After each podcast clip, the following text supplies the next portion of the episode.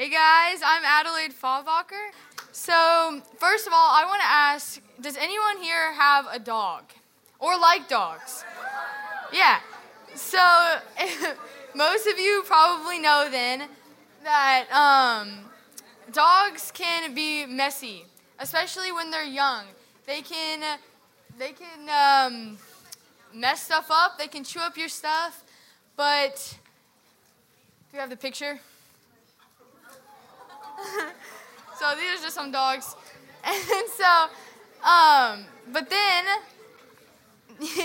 yeah, so you can train them and then they become more obedient. And that's similar to us, to where we, we might start off messy and untrained, but then as we get better in our walk with the Lord and further in our walk in the Lord, then we will become more obedient and our obedience will come faster.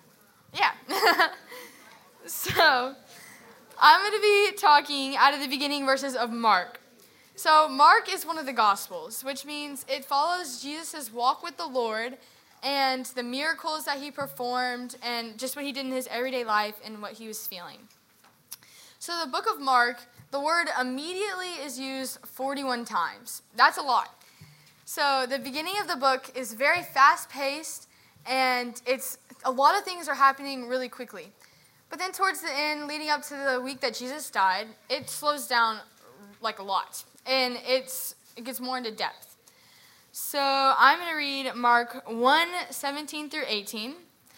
And Jesus said to them, Follow me, and I will make you fishers of men. so, what is stopping you from immediate obedience today? So, in our everyday lives, we should act with obedience. And that's like the stated obvious. And we should follow God's will and what that will is for each and every one of us. So we can't wait to do that when we feel like it. We can't wait till we want to or till we finish this, this one thing that we're doing. So you can see that Jesus told Simon and Andrew to do something, and they dropped everything that they were doing and they followed him. They didn't ask Jesus to wait till they finished catching these fish or to, to just hold on a second. They stopped everything that they were doing and followed him. So there are a lot of things happening in our lives right now. And it can be anything that you're passionate about, or it can just be school. It can be friends. It can be anything. And so God tells us to not wait for us to finish that, but to, to drop everything. So, here's some things that are preventing us from dropping everything that we're doing and following Him. So, number one is judgment. So, Matthew 7 1 through 3 says, Do not judge, or you too will be judged. For in the same way you judge others, you will be judged. And with the measure you use, it will be measured to you. Why do you look at the speck of sawdust in your brother's eye and pay no attention to the plank in your own eye. So everyone is judged. Everyone's felt judged before. But every Christian has judged someone before because we're not perfect. Everyone's gossiped. Everyone has talked about their friend. But this is not something that we can continue. So we'll mess up sometimes. Everyone does it. But if we want to be able to go and share the gospel, which is God's will for us, then we need to feel comfortable doing that here in church with a community of believers.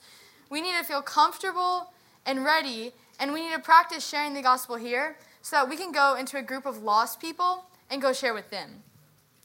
So, how do we do that? So, that could be just practicing with our friends and talking with them and not making fun of them or acting like they're dumb. so, we need to start in church. Next thing is stopping our lives for God. So Mark 8:33 says, "But turning and seeing his disciples, he rebuked Peter and said, "Get behind me, Satan, for you bear not setting your mind on the things of God, but on the things of man." At this moment, Jesus was trying to hint at his death to his disciples. He now Peter had interrupted him, and Peter was very outspoken and so Jesus was trying to talk to him, and he got in, way, in the way of that. We want to hear what God's will was, and we have to stop what we're doing to listen to him. So that also can mean that we need to make ourselves available for God and for Jesus. we need to not let worldly desires and what we want to do get in the way of that. So this is something that I'm constantly convicted of because I love going and going and doing all this stuff, but that doesn't leave as much time for God and to study His Word and study the Bible, which is what we're ultimately supposed to do. Because how are we supposed to share the gospel if we don't know it ourselves? So that means for some of us, that some things that are getting in the way to some of us can be sports, school, friendships, money, all any of those things. So the first thing I'm going to talk about is school. So we go to school every single day. And that is the perfect opportunity that we're missing out on to share the gospel. Now, this is not something that's easy at all. Like, this is super challenging and it's, it's not supposed to be easy. But there are so many lost people at your school, no matter what school you go to, that is that are completely lost and don't understand who God is. But we don't have to t- preach the entire gospel to them. That's not, we, we need to make little baby steps to get there. So you can start this summer, we'll have a bunch of fun things here. So you could just invite them to the mix. You could invite them to eighth grade lead night. You can just invite them to church. And you don't always have to do that. Another way is just be nice. Just be kind to someone and show that that will show that you're a Christian. Number two is sports. Now, I understand that not everyone is a sporty person, but personally, I find them very fun. And if you agree with me, you know that they can consume your life. So they're super fun and exciting, and you start to get good at them and you start improving, and then you slowly start missing church. And it starts off with just missing youth group. And then it goes on to maybe not coming every Sunday. And then eventually you're just not coming anymore. And we don't want this to happen. We need to make sure that something like sports and school are not taking priority of our lives and making them idols over God. Number three, I want to talk about friendships. Now, this is definitely a difficult topic because it's hard to make good, godly friends and to keep those friends. So once you do have a good friend group, you want to you want to impress them, you know? You want you want them to think you're cool and all. But that's not our main purpose here. We're not trying. That's when you go to heaven, they're not going to look back and they're going to see, "Oh, she had so many friends." Right? So, you don't want to make sure you want to make sure that you trying to impress friends are not getting in the way of you following God's will and obeying him immediately. So, you can choose are your friends going to help you feel comfortable sharing the gospel, or are they going to be a burden to you? And also, you want to be the friend that is comforting to others, and you want to be the one that is helping and encouraging. You don't want to be the friend who's laughing at them. So now I want to talk about Genesis 22. So it talks about how Abraham was commanded by God to sacrifice his only son. And that was a big deal to him. That was the biggest thing in his life was he wanted to, a son.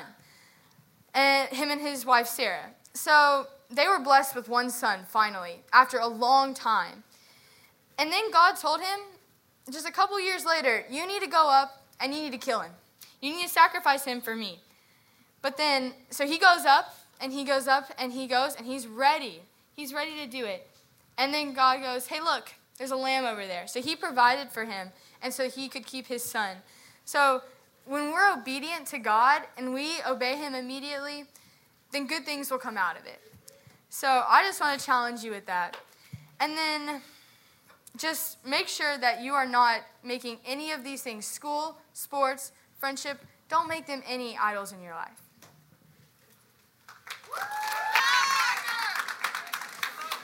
All right, well, for those of you that don't know me, I'm Parker Butler. I'm homeschooled. Um, I play soccer. Um, just a few things about me. Um, well, I'm going to go ahead and dive in. I'm reading from Ephesians 2. Um, first,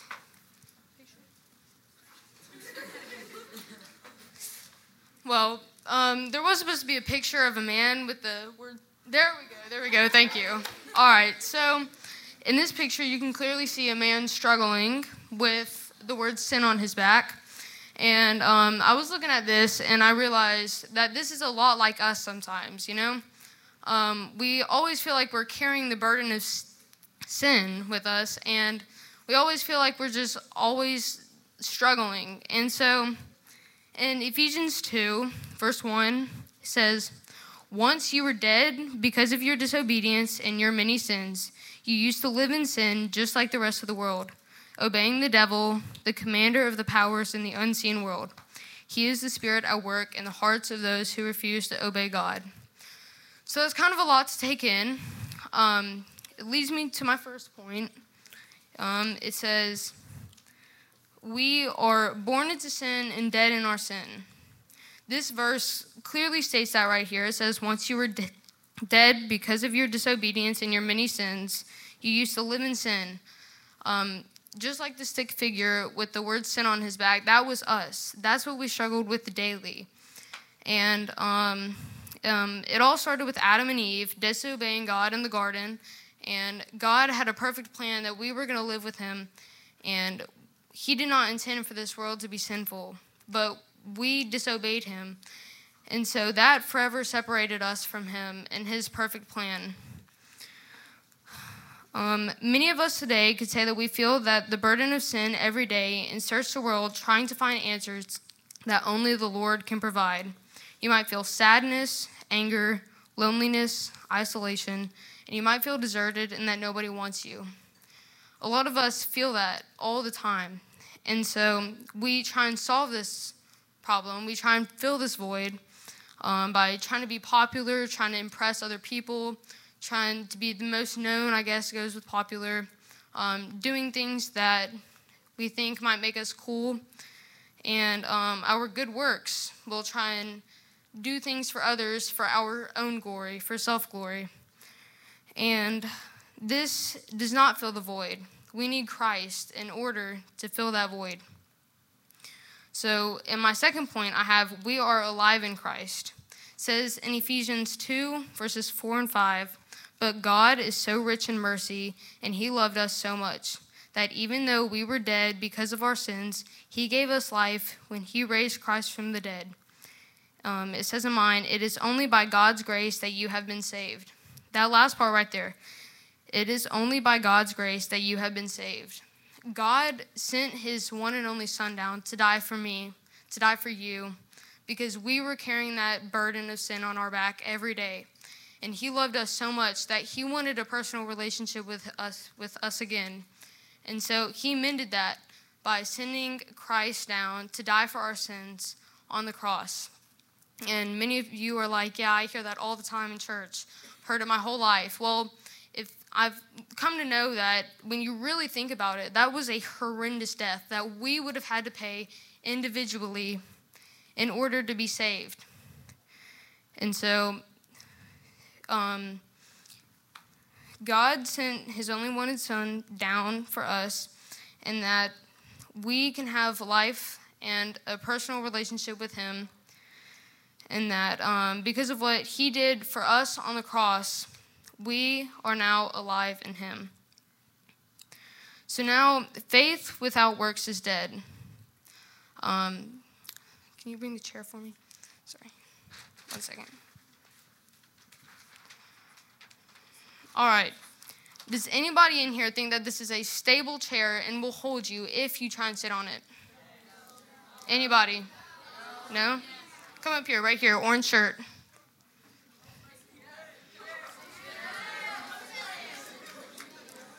All right, so you have full faith and confidence that this chair, or might even not be a chair, it could just be nothing. Do you think that it'll hold you?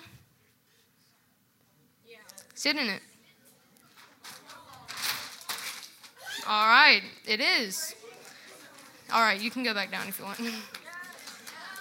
this demonstration of faith is kind of silly. It's just something something that I just came up with. Um, but it shows that um, we have to prove our faith and that we have to stand up for what we believe in. And many of us will say all day long that we're a Christian. Yeah, we go to church. But most cases, we won't actually prove it. We won't stand up to somebody trying to go against us in our beliefs because we're scared of what they might think of us. We're scared that they might turn us down, might um, isolate us again, make us go back in that pit of darkness where we don't want to be. And we think of ourselves as like, we try and build ourselves up being, I, I guess, popular at school, um, if that's the case for most of you. Um, and they, people out there, will want to try and tear you down and you just think that that's an easy target to tear you down. But we have to stay um, firm in our foundation, which is Christ Jesus. We have to stand up for our faith always, no matter what. And so, like he did, he sat in the chair. That shows he put his faith into that, and um, it paid off. Sorry. And so, um, he Jesus came down and he will carry the weight for us. He will carry that burden of sin that we carried for so long. He will carry it for us. We just have to give it to him. We have to put our full faith and our full trust in him. Um, it says in James 2, verse 26, says, Just as the body is dead without breath, so also faith is dead without good works. Um, faith without works is dead. That's my last point I have. Um, because of our good works, it glorifies and honors God. It says so many places in the Bible that um, we need to be serving others, we need to be loving others and helping them. And that just because of our good works. Our good works does not get us into heaven. It's what Jesus did for us that got us into heaven. And um, it says in verse 8 9, God saved you by his grace when you believed, and you can't take credit for this. It is a gift from God. Salvation is not a reward for the good things we have done, so none of us can boast about it. And then in verse 10 it says, For we are God's masterpiece. He has created us anew in Christ Jesus so we can do the good things He planned for us long ago. In a picture I have, it shows um, on the left side right there. So on the left, it shows where we are, kind of in that place of that man with the sin on his back. That's where we are, feeling isolated, away, in darkness. There's a bridge, a gap in between the darkness and the light. The darkness shows where we are before we accept Christ into our life as our personal Lord and Savior. And the gap is the separation between us and the Lord because of what Christ did for us by dying on the cross, not because of our good works. And so the bridge with the cross represents Christ dying on the cross for us, which mends the relationship between us and God that we once had.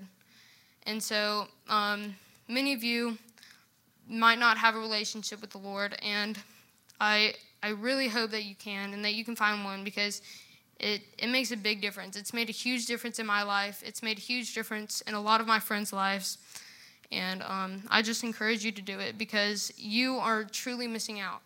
I'm telling you, life in Christ is amazing. He is always there for you. You can go to Him anytime. And we get to have and build a personal relationship while we're down here on this earth, in this life. And when we die, it's not over. We get to go spend time with Him in heaven. So thank you.